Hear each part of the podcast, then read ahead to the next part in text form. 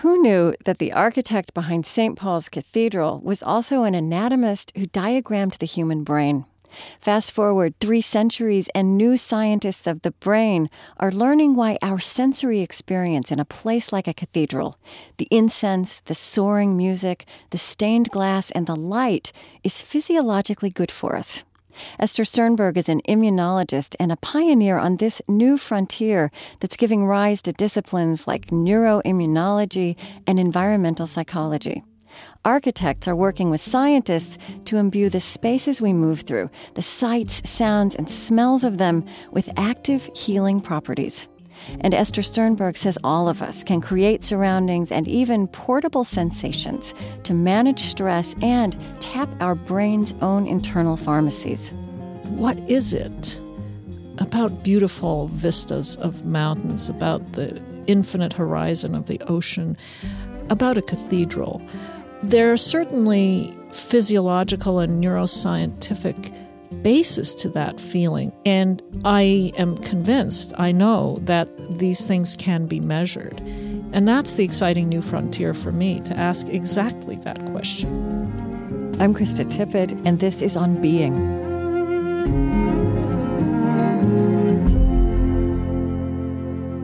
I spoke with Esther Sternberg in 2012. She grew up in Canada, surrounded by scientists. Her father survived a concentration camp in Russia to become a pioneer of nuclear medicine. She trained with a good deal of scientific skepticism that emotions play any role in health. But she had a radical change of mind between breakthroughs in medical research, the illness of her mother, and her own diagnosis of arthritis. Some listeners may remember my popular interview with her a few years ago about stress and the balance within. Esther Sternberg's unfolding passions are outlined in her newer book, Healing Spaces The Science of Place and Well Being. I want to just start with uh, these words, place and well being. Where does your mind go back earliest in your life when you put those two words together, place and well being? I'm curious about that. Well, it goes back to actually, I was very small, my uh, probably in grade one or grade two, and um, I was sitting uh, at breakfast with my father outside on the on the terrace, and he used to read while he ate breakfast, and there was a probably mystery story propped up against his uh, okay. coffee mug. uh, and he looked up from his mug, and he, it was spring. It was early spring, and he looked up at me and he said, "Listen to the sounds of peace. And I had no idea what he meant. Mm. Um, and all I could hear was a dog barking and the puck puck of a tennis ball across on the at the courts across the street and the birds chirping. And I only understood many, many years later that for him, he was only about 10 years away from, from the war, from World War II. And my mother also. My mother and her siblings had escaped literally on the last moments when the trains were leaving uh, mm. Romania, Germany, and you know eventually they got to Canada, and so we would often uh, we were washing the dishes, you know, after dinner, and uh, we we really couldn't see the sunset from our house, but you could tell that it was going to be a beautiful sunset. So we'd all drop everything, and my father would drive us to the top of the hill where the University of Montreal sits, and we'd sit and look at the sunset. And my parents explicitly instilled in me the knowledge that we should look, hear, smell, touch everything in our surrounding environment and savor it because this could be your last day. Mm. They actually said that to me um, a number of times, especially the sunset. Look at it as if it's your last. and so you make this observation in your more recent work that physicians and nurses know that a patient's sudden interest in external things is the first sign that healing has begun. And you ask, but do our surroundings in turn have an effect on us? And you're part of these new encounters between neuroscience and other kinds of scientists and architecture and um, people involved right. in all kinds of spaces from how hospitals are designed to civic spaces to contemplative spaces. So there's a drama unfolding. There's a cast of characters and there's this whole new body of knowledge. It's really um, exciting. And one of the milestones in this story that you've talked about is um, Roger Ulrich's study mm-hmm. called View from a Window, the View from a Window mm-hmm. study of 1984, which right. was the beginning of one of these pieces of this new puzzle of what, what you now call environmental psychology.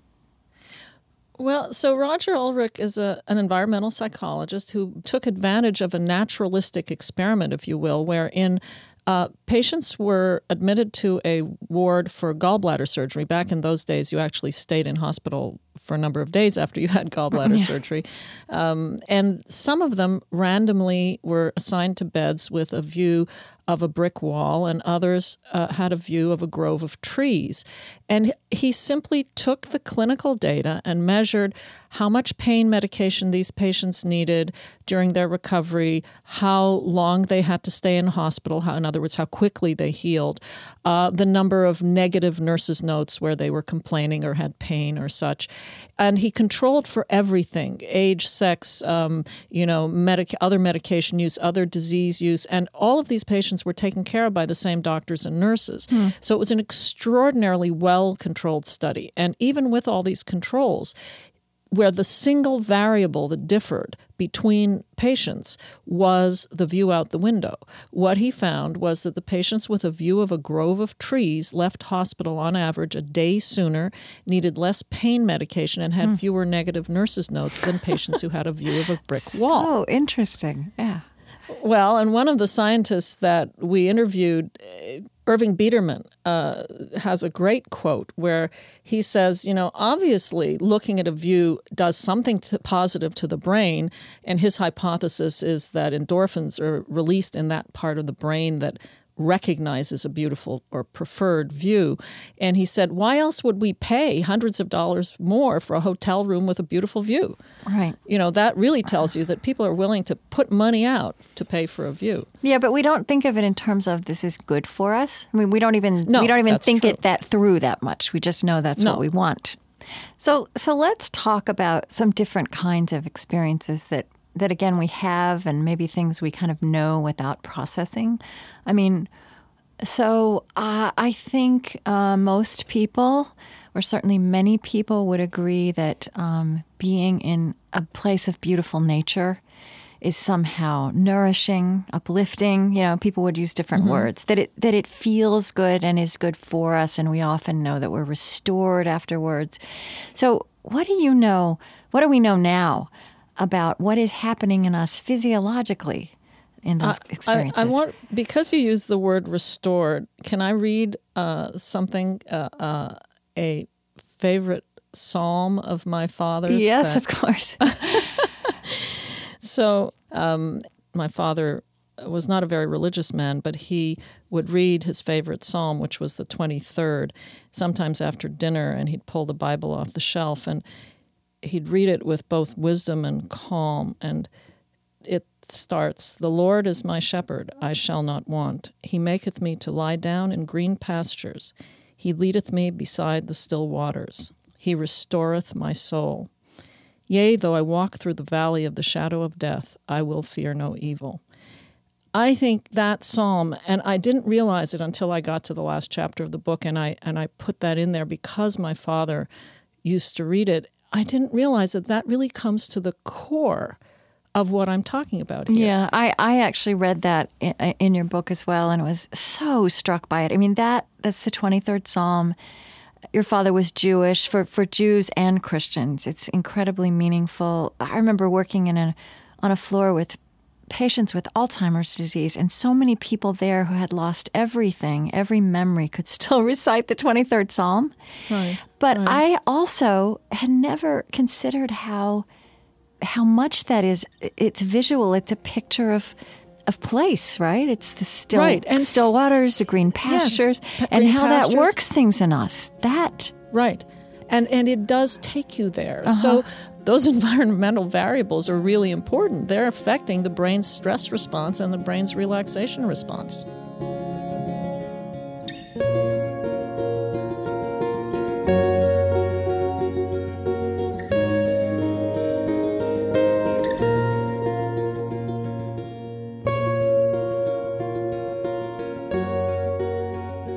Another really basic thing that your work makes me be conscious of is um, light and color.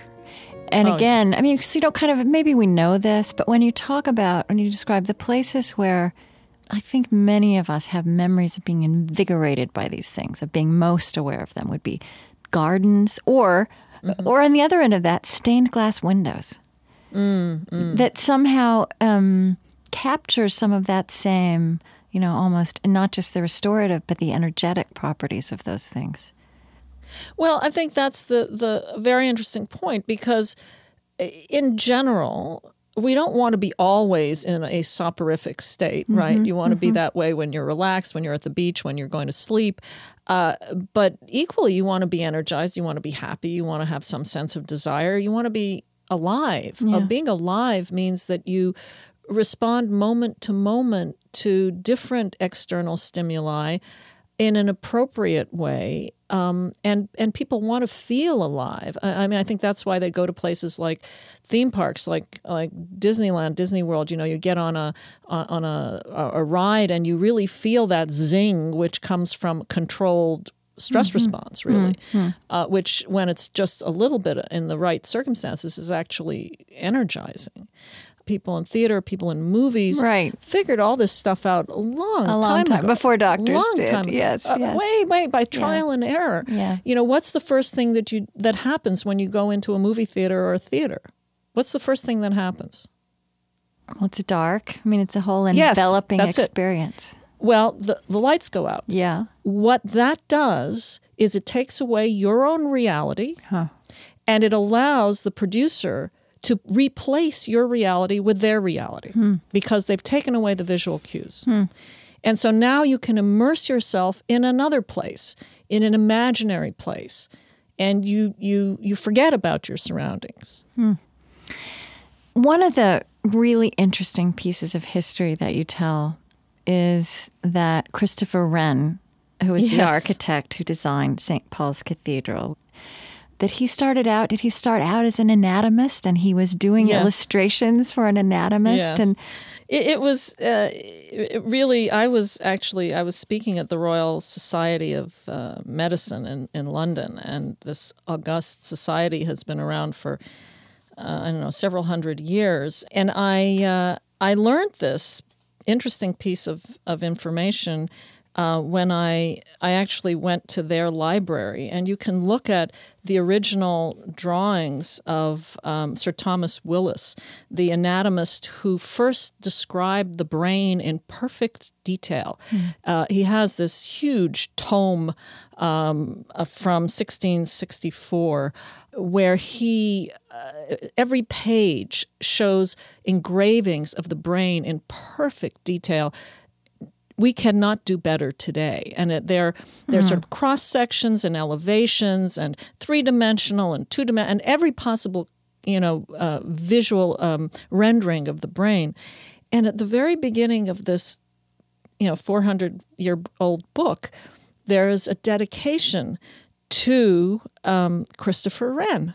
My colleague Christopher Wren, who is the one who actually drew those drawings. Hmm. You know, who better than an architect to draw the drawings of the hmm. brain? Hmm. And so there was this collaboration across disciplines, um, which today we are carrying on in a, in a different iteration. So, one of the big interesting places this points at is at what we have traditionally called the placebo effect. Mm-hmm. And there's been a lot of interesting thinking and revisiting of that term recently, and your work is, you know, very much speaking to that. How would you describe what you're learning, what you know, that I don't know would not only make us rethink, but perhaps rename this thing we call the placebo effect? Well, the placebo effect really is the brain's own healing process. Right. And, and that's a long word, so it's probably easier to say the placebo effect. But the problem with the word placebo is it carries with it a lot of baggage. Yeah. Um, it, It, feels you know, like people- a trick, or there's nothing Yeah. to it somehow. Right. The word placebo is usually preceded by a four letter word just. Right. Oh, it's just the placebo effect. Well, you know, when you look and there's controversy about this this too, the exact numbers, but when you when you look at placebo controlled trials, the reason we have to do placebo controlled trials to determine the quotes true biological effect of a drug or intervention is we have to subtract out the placebo effect um, where people have an expectation that just taking a pill or having an injection or whatever the intervention is, they have an expectation that that will heal. And in fact, it does. It reduces pain. It, it can reduce uh, inflammation to a certain degree. And the, it's hard to estimate, and it differs with different conditions. But the percent of effect of the placebo effect in any given intervention has been estimated to be somewhere between 30 and 90 percent. Right. 90 is probably a little high, yeah. and 30 maybe a little low. So let's say 50 percent. A drug that has the ability to help reduce pain by 50 percent is a very powerful drug.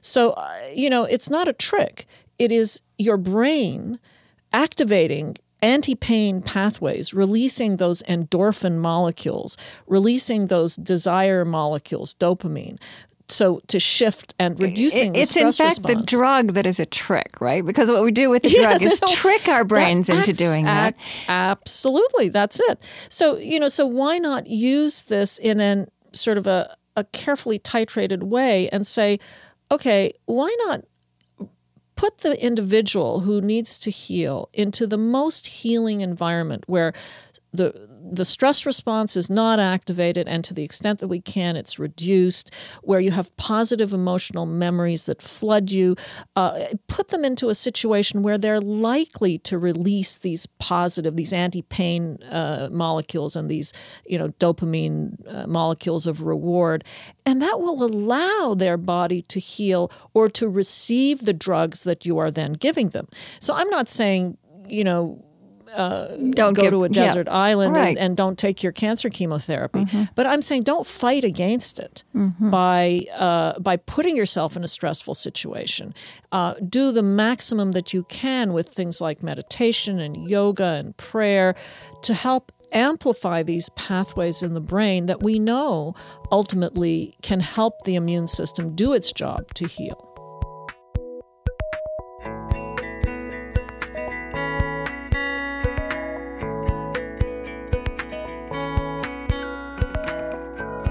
I'm Krista Tippett, and this is On Being. Today, exploring the science of place and healing with immunologist Esther Sternberg.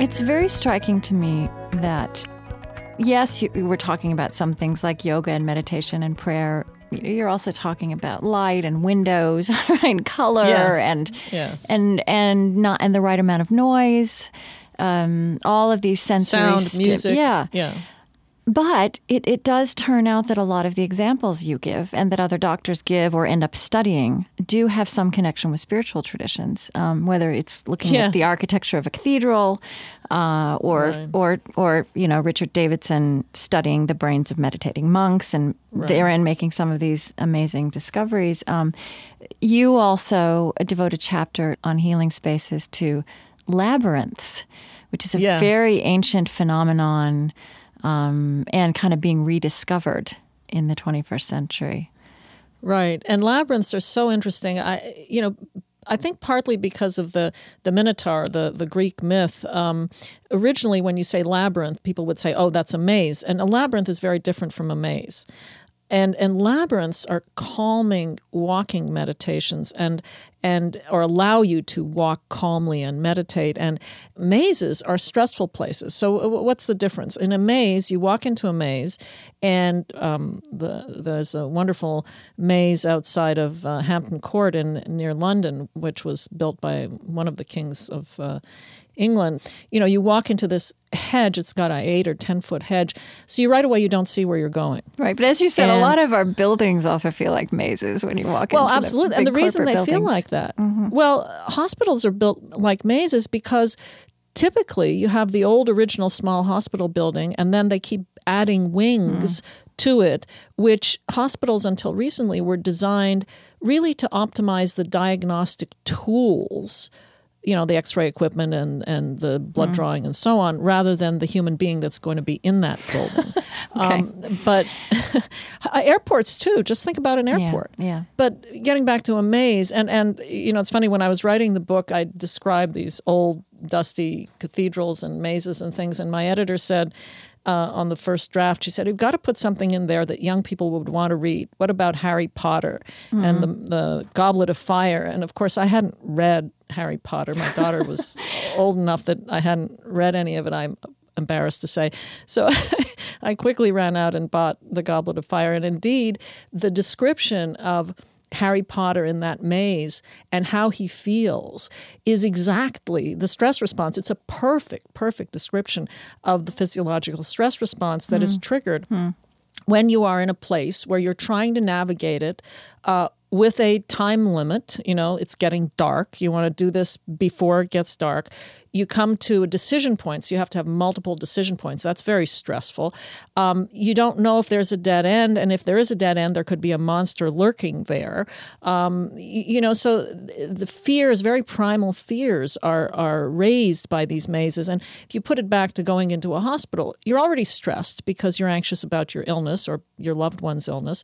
You can't find your way. There are these, you know, as I said, monster machines lurking in the in different corners where you're you're going to be exposed to them. And so it, it really is a very stressful experience. Whereas a labyrinth, a labyrinth is just a pattern on the floor.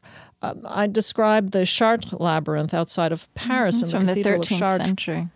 Yes, mm-hmm. and it's just a pattern of stones in the floor, um, which has been perfectly preserved because the church didn't look kindly on labyrinths, and so they made sure that the benches covered the labyrinth. Oh. so as a result, uh, it's been well preserved. And the rose window of the cathedral is placed in such a way that the sunlight on the summer solstice comes right in and falls directly on the labyrinth. And there's all kinds of theories as to how that came about, and all sorts of very interesting theories about these structures that are found all over Europe, um, also throughout the globe.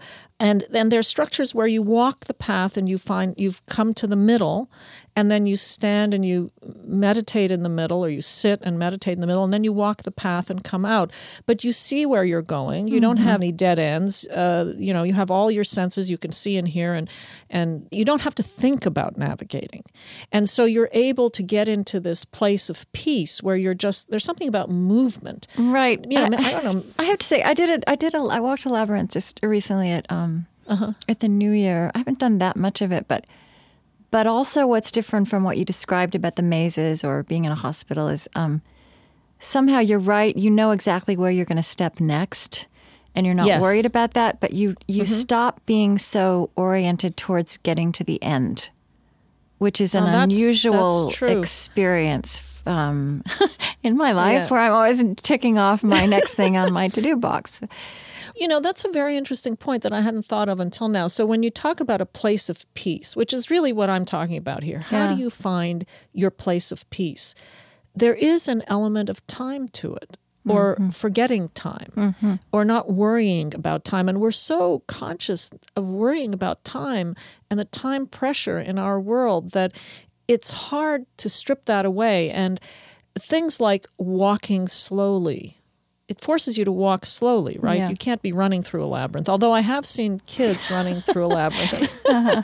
but, but um, well, you, for some, the, you actually feel like slowing down. That, I'm, I'm just yes. thinking about this myself too. But there's something about the experience that makes you want to draw it out and slow down, and that in itself is kind of a unusual instinct.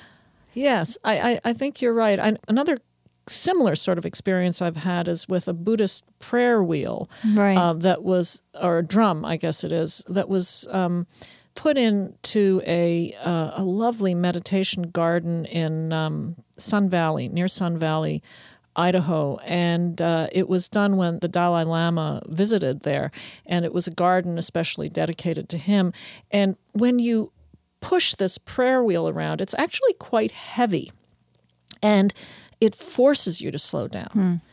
And in order to just turn it around and keep the right pace so you're not falling off the platform, it really does force you to slow down and look around you and just be quiet and meditate. It's very striking to me how many of these examples have to do with it's like you said, theater people have known this for a long time about creating yes. an environment. And it's right. also true of religious spaces. And it's everything from gardens to prayer wheels to labyrinths to stained glass windows to incense right. to music. Um, yes. Actually, creating uh, this environment that you are learning is helps heal us. Can help heal Ab- us. Absolutely. Isn't that interesting? Absolutely. It, it is, and it's uh, you know I talk about frankincense and and how fascinating it is that frankincense actually turns out to have immune boosting features and you know because i always as a as a non-christian i always thought it was rather odd in the christmas story the in the christmas story men. the gifts of the magi uh-huh. right it's you have frankincense myrrh and gold and i said what why are they giving these weird things hmm. frankincense mm. and myrrh they should be giving diamonds and rubies or and and and in fact those fragrant resins and oils were very they were far more valuable than gold or diamonds or rubies in those times because they actually used the, the Roman soldiers, and, and it was said that uh, the Queen of Sheba was said to have given the plants to uh, King Solomon. And then when the Romans came into um, the, the Holy Land, they took those plants back to Rome and had them guarded by uh, sentries because these resins were used um, to heal after battle. to heal wounds, to pre- prevent infection. So, and, and new studies show that, in fact, frankincense and these kinds of molecules uh, do have uh, beneficial or boosting effects on the immune system. So, uh, there's a lot of you know lore that can be studied now in a rigorous scientific way to understand how it works.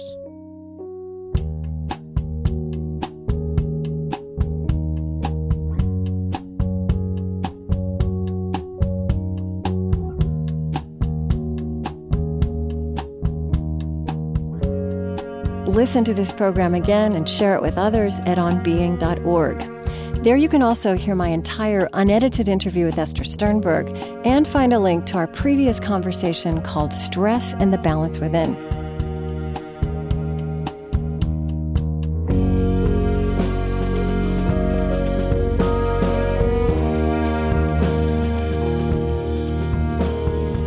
Coming up, Esther Sternberg on creating portable healing places.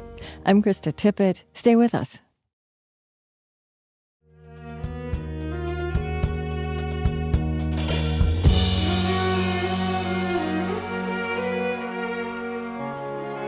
I'm Krista Tippett, and this is On Being. Today, with immunologist Esther Sternberg, exploring new knowledge about how the physical spaces of our lives can stress us, make us sick, or help us be well. One of the influential family friends of Esther Sternberg's childhood was Hans Selye, a physician who single handedly coined the word stress the way we use it now and implanted it in nearly every major world language. Esther Sternberg later became one of the people who helped explain the physiological and neural connections between stress, illness, and well being. Now, as we've been hearing, she's working with neuroscientists and architects, and they're bringing new science to bear on the way we create our hospitals, workplaces, and homes. I wonder if um, you've ever heard of the uh, recently deceased Irish poet, philosopher John O'Donohue. Um, mm-hmm. He talked a lot about landscape mm-hmm. and that there's there are outer landscapes and there are inner there's an inner landscape which huh. is one way, another way of talking about, you know, what's going on in that psalm that your yes. father loved, the Psalm 23, but also that we all have these landscapes. And also, I think his point was we can create them. You know, we can choose to keep images of beauty inside ourselves, even when that's not what mm-hmm. is directly around us. I don't know. I just wonder how you hear that, knowing what you know about the science and what's going on in our brains. Well, I think it's absolutely true. And from a scientific point of view, um, there is a part of the brain that specializes in memory of place, the hippocampus. I mean, it's it's important in all sorts of memory, but it, it's very key in memory of place. And one of the things that it seems that the hippocampus does is it integrates all of these incoming sensory signals uh, from the visual cortex, from the auditory cortex, from the olfactory bulbs, so what you hear and hmm. see and smell and touch, and the hippocampal cells that are actually called place cells because they tell you where you are in the world. So it's kind of like your internal GPS system. Those little GPS cells uh, actually have inputs from all the sensory um, modalities in the brain and they integrate those senses and instill the the whole in memory. And so in fact from a neuroscience point of view, the poet was right that we do have an internal place hmm. that we can go to from our memories if we can dip into it. Ideally, yes, we would all love to be able to go to our favorite Greek island. You know, and I described that. yeah. Where you had a real healing experience on it. I had a real yeah. healing experience when I went to this tiny village in, in Crete called Lentas. And I had, you know, that was when my arthritis first uh, appeared.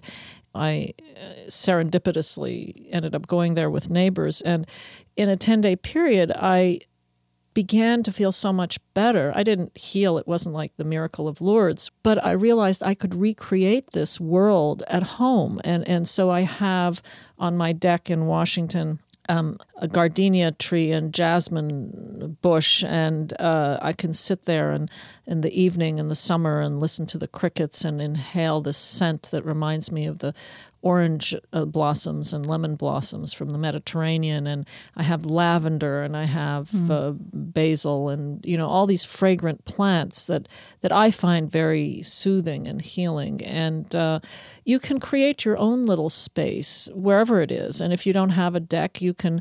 Uh, you know, put a few plants in a window. Um, and if you don't have a if you don't have a window, you can read the twenty third Psalm. And you're really saying um, this is medicine. Not not yes. it's interior decoration maybe on some level, but it's medicine. it's medicine and it is being applied now. The wonderful thing is the designers and architects and urban planners can now and are being able to incorporate these features into their designs. So hospitals are being designed with beautiful views and with windows and uh, with places for social support. We haven't talked about that, but mm-hmm. social support is important in healing and um, with you know smells to you know mask the, right. the horrible and, but smells you have and to the create sounds and so on. Space. You have to create spaces for social support. I mean, even in, in workplaces. Well, so and this is it comes back to the practicalities. Yes, so it comes back to the practicalities and why the architects and designers and urban planners need the science. Mm-hmm. And and more and more research is being done now. That's I think the frontier to get the numbers to say it is worth spending extra money up right. front to put in more of these windows and spaces and so on. And some of the work has been done. Um, the Center for Health Design in San Francisco uh, ha- sponsored us together with the Robert Wood Johnson Foundation sponsored a series of studies called the Pebble Projects, where they they understood that you're not going to build a whole hospital from scratch, and so they they started these studies where uh, health outcomes, various aspects of health outcomes, were measured. Uh, in uh, patients in new wings of hospitals that incorporated these different mm-hmm. features. Mm. And then um, Derek Parker, uh, who was one of the principals uh, involved in this, added up all of the actual costs from these different kinds of extra wings that were built on 50 different or 30 different hospitals and and said okay this is how much it costs extra he calculated it would cost about $12 million extra uh, to build such a hospital, but you recouped about $11 million in the first year of operation because of the savings on not only the health of the patients, but the health of the staff. so, you know, that's the kind of evidence that we need, and more and more is being done now to really document that the, that it it's good not only for the human being in the space that you build, but it's good for the bottom line architects are just embracing this all over the world. And so what I tell them when I speak to these audiences is you, the designers, the people who create the built space that we, the rest of us, live in, you are our partners, our meaning the health professionals' partners mm. in the health of the nation. You are our partners in prevention of illness, mm. in helping to reduce the stress response, in helping people to find a place of peace, because you're the ones that build those places of peace.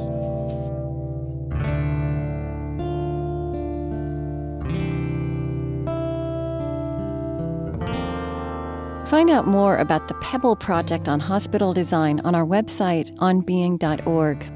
I'm Krista Tippett, and this is On Being, today with immunologist Esther Sternberg. Her latest book is Healing Spaces The Science of Place and Well-Being. There's a beautiful, succinct, and very profound sentence in your writing. Um, if illness and health are nouns, then healing is a verb. Yeah. And and I wondered I wondered if I could ask you that on a more personal level. You are one of the people who helped demonstrate the science of how rheumatoid arthritis, for example, is a is, is a very good example of how mind and body emotions and mm-hmm. physiology yes. are connected. And you also um, are a person now who lives with arthritis.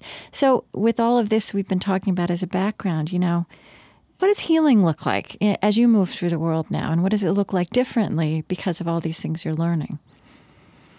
Wow, that's a good question. Um, so, healing, when I say it's a verb, it's the body is constantly repairing itself. Uh, that's what life is. You know, a rock just sits there and and you know, it, it eventually gets into sand or, or mud or something as the elements uh, affect it. But a living being is constantly repairing itself against all of these different insults at a very, you know, molecular level, at a cellular level, at an emotional level. And so disease happens when the repair process is not keeping up with the damage process right mm-hmm. so it's it's like a very active processes are going on under your skin and actually on your skin um, um, at every moment of the day and night and so that's what healing is to me um, there are other you know there's many studies uh, asking the question what is healing and different people have different concepts of what the word healing is and to be healed. Uh, you know, you can die healed. Uh, if you use right, the right. word in an emotional sense, not you can cured feel, but healed. Healed, mm-hmm. right? Um, you you can feel at peace. You can feel in balance. Um, for me, I guess it is feeling at peace and in keeping up with that damage process. So I have become very conscious of the kinds of things that I do that will trigger my symptoms to be worse, and the kinds of things that I can do to to the extent possible, reduce those symptoms when I'm going overboard. Mm-hmm. Um, so there's no question that when I'm trying to burn the candle at both ends, I get worse. When I don't sleep enough, I get worse. When I don't exercise gently on a regular basis, and, and what I've found is the most helpful is swimming three to four days a week, or in the summer, even more, or walking 30 minutes a day, which has been shown to be beneficial uh, for maintaining health and maintaining the, the you know the strength of the immune system. Having a place to sit and quietly contemplate or meditate um, and social support and love is very important. Mm-hmm. Um, so these are the kinds of things that when I forget, and I, you know, I'm I'm human. I do frequently forget and push myself, and I get stressed. And and then you know, as Hans Selye said, stress is life, and life is stress. I mean, forget about it. You can't stop stresses right, from happening. Right. Which is um, which is actually uh, it helps my stress level to acknowledge that. right. Well, so but what happens is when I do realize that I'm pushing myself too far, I remember how bad I felt when I didn't stop. And I do those things that I know will help me. And I did design my deck uh, at home and my sunroom at home in such a way that I do have my my place of peace. And and actually that's where I end up doing most of my work. I I used to have my computer in a different room and I found that I kept moving it to the sunroom and I finally said, okay, this is obviously where I want to be. I, need to have Well, that's atmosphere. interesting because I think computers are part of a lot of our stress, but uh, you're actually saying that maybe even that can be um, in the right environment can it gives you a positive. way to Yes, I mean, so I mean, one of the things with the stress response is you don't need to go offline, and I'm, I mean offline, mm-hmm. off your brain's line, not off the computer line, for very long to kind of reset things. So if you're cognizant of this, you can, if you feel your your stress level mounting, and you just turn away and look at the trees and listen to the birds, um, and be quiet for a few moments. You can bring it down. You can. Um, you can titrate it. Mm-hmm. You know there are there are tools now available that are really offshoots of biofeedback where you can do this uh, they're like computer games actually where you put a little um, sensor on your uh, finger or your earlobe and it senses your uh, blood flow. And it will tell you when you breathe deeply. So deep breathing mm. is, is one thing that calms you because it reduces the stress response. It kicks in the vagus nerve and that uh, improves heart rate variability and blood flow. We're going to breathe here on the on the radio, and and yeah. so and you can actually see your heart rate variability improve and shift from a stress mode to a relaxation mode when you use these little games, and so you can actually teach yourself to to go offline to have that shift into a relaxation mode on a moment to moment basis. And then you can go back and focus on whatever it was you were doing. Your life. And being is. in a place that allows you to do that uh, helps you to do that more efficiently.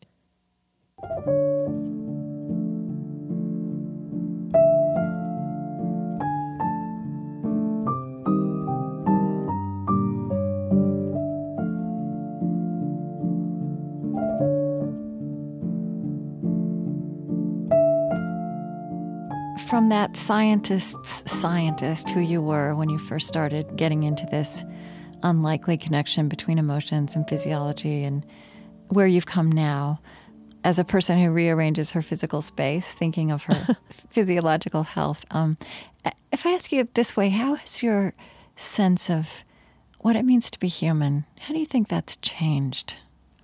Um, how has my sense of being human changed? Um, I think I'm much more accepting of these notions that I was skeptical about before. I was coming from the scientific tradition, and, and the tradition was if you can't see it, it isn't real. If you can't prove it, it isn't real. And I think I'm much more accepting that, you know, maybe there is stuff that we can't see or prove but that are these things really are affecting our emotions and our health. And I think I'm much more open to these new concepts. And so that's one thing. I am definitely much more conscious of the physical place around me. And I, you know, you, you started by saying, as a person who, who rearranged my physical space on purpose, based on these principles. Actually, it was the other way around. Hmm. I rearranged my physical space without realizing what I was doing. And then uh. when the construction was finished, I stood there and looked at it and I said, Oh, I just rebuilt my parents' deck. right. Mm-hmm. And and so that you know takes that place me back of peace into from your place of peace. That yeah. right, the yeah. memories, the memories. So I guess I'm more aware of these things, and I'm able to look at these phenomena and think, oh, okay, now I see why I'm doing that. Um, consciously aware of of how place affects me and those around me and my emotions and my health. There is a phrase and that especially occurs in Celtic spirituality and um, thin places Huh. I don't know if you've ever heard that, but it's um, uh, yes, yeah. And the idea is, uh, well, a, a, lot of people would think of cathedrals as thin places, or you know, green pastures, still waters. Uh-huh. Um, being in a place where, and this is the way some people will say it, it feels like the veil between heaven and earth is worn thin, where yes. there's an accent, a sense of being, you know, planted in the earth and yet also having some kind of almost physical sense of transcendence. Um, yes. I just wonder how you react to that, knowing what you well, know. Well, I react to that. I I have heard of that notion, and I am actually very interested in exploring what is it um, about such places, about beautiful vistas of mountains, about the infinite horizon of the ocean. What is it that makes you feel that way mm-hmm. about a cathedral? Mm-hmm. Um, there are certainly physiological and neuroscientific basis to that feeling, that sense of awe. And I am convinced, I know that these things can be measured. And, and that's the exciting new frontier for me to ask exactly that question. What is it that makes one feel transcendent? And is the environment something that we can consciously um, manipulate to find those feelings of transcendence? You know, if we're so grounded in clay, is there a way to, at times, by simply going to a different place, achieve that sense of awe and transcendence? Hmm. And again, I mean, Christopher Wren knew something about that, didn't he? A couple he did. years ago. He did. And you know, when I visited, it was it was very interesting because I walked from the Royal Society of Medicine to uh, St. Paul's Cathedral, which is not a short walk, but a very um, interesting walk in London. And I got there. It was just before Easter, and there was a a single man the soloist, I guess, of the choir, who was practicing, I believe it was from the Messiah. Hmm. And he was standing in the middle of this dome and with this crystal clear voice that rose to the ceiling. It just gave gave me shivers. It was really a sense of awe. So it wasn't only the physical place, it was what that place did to sound. Mm-hmm. Um, I think the most important point that I, I came to in my own journey in writing this book is that that we really can create places of peace not only in our real world, in our physical environment that surrounds us, but in our own mind's eye. And those kinds of places of peace are are portable. Hmm. Mm-hmm. And and as you said, in many different traditions, like the Buddhist tradition, or uh, in in virtually all religious traditions, you close your eyes and you visualize something. That's a way of carrying these environments, these healing places, within you. It's wonderful if you can go to them, but if you can't, you can bring them to yourself.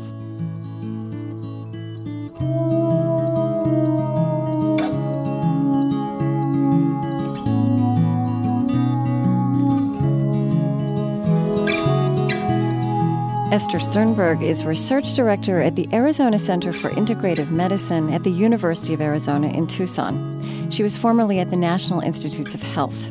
Her books include Healing Spaces, The Science of Place and Well-Being, and The Balance Within, The Science Connecting Health and Emotions.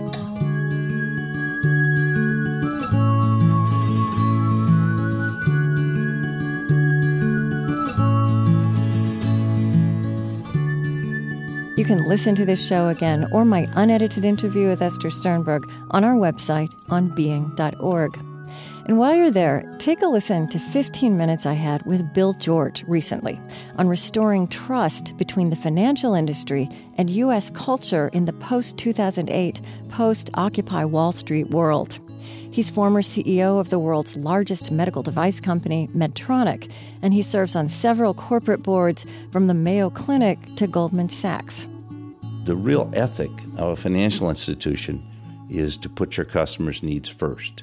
And there's not been enough dialogue about that inside. In some institutions, it's starting, but it needs to be reinforced all the time, every day.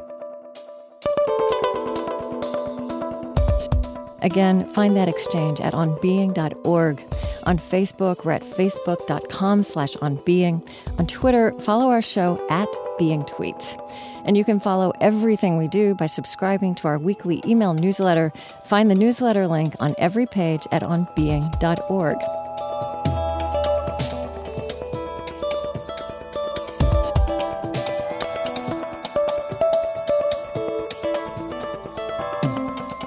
On Being is Trent Gilliss, Chris Heagle, Stephanie Bell, Lily Percy, Mikel Ellcessor, and Megan Bender.